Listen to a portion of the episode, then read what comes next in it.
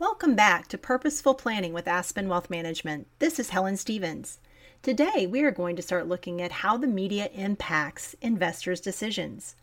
For people in general and investors especially, an argument can be made that information overload not only makes it more difficult to make rational decisions, it often leads to behavior that can be harmful, if not devastating to your financial health.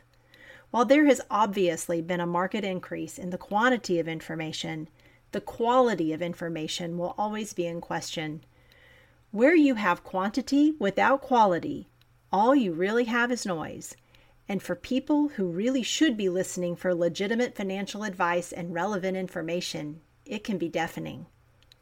Tune back in tomorrow to hear more about how the media attracts investors' attention. Want our detailed guide on the media and investors? Visit aspenwealthmgmt.com and click on blog to read our post entitled, "How Does the Media Influence Investors?"